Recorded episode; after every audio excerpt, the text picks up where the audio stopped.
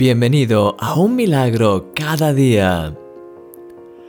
Cuando las cosas van bien, es fácil seguir el camino con gozo y sentir amor por los demás. Es fácil amar a aquellas personas que son amables, cariñosas, desinteresadas. Pero qué difícil puede llegar a ser amar a personas más complicadas. Seguramente si has tenido alguna vez un vecino complicado, un compañero de trabajo envidioso o te has cruzado con una persona que te ha querido hacer daño de alguna manera, podrás entender lo difícil que es amar a ciertas personas.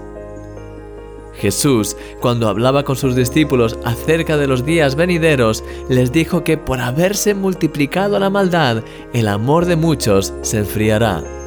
Mateo capítulo 24, versículo 12.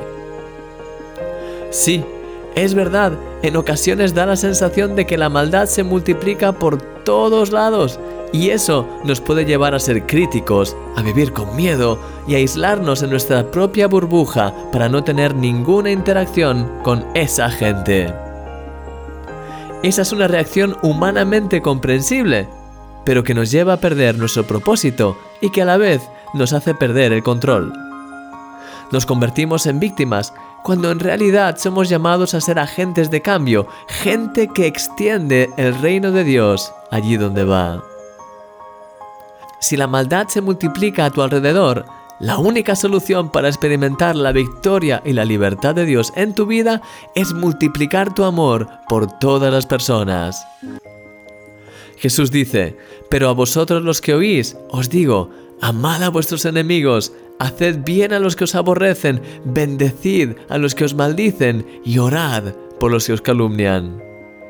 Lucas capítulo 6, versículo 27 y 28. Piénsalo, cuando empiezas a amar a esas personas, estás saliendo de la realidad de miedo y dolor que las tinieblas quieren crear en tu vida y estás permaneciendo firme en la victoria de Dios. Ya no serás movido por miedo, queja o inseguridad, sino por el contrario, por el amor y la fe. Y eso, sin duda alguna, te hará vivir situaciones gloriosas y experimentar milagros de Dios.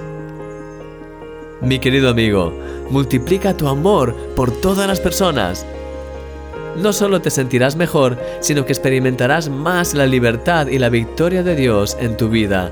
Y los demás serán también bendecidos por ello. Invierte ahora mismo unos minutos para orar por cada persona problemática que haya en tu vida, para que el Señor toque sus vidas y pídele que multiplique su amor y su libertad en ti, para así poder amarles de una manera especial. Creo que Dios va a hacer cosas preciosas en sus vidas a través de ti. Nunca lo olvides, eres un milagro. Y yo soy tu amigo, Christian Misch.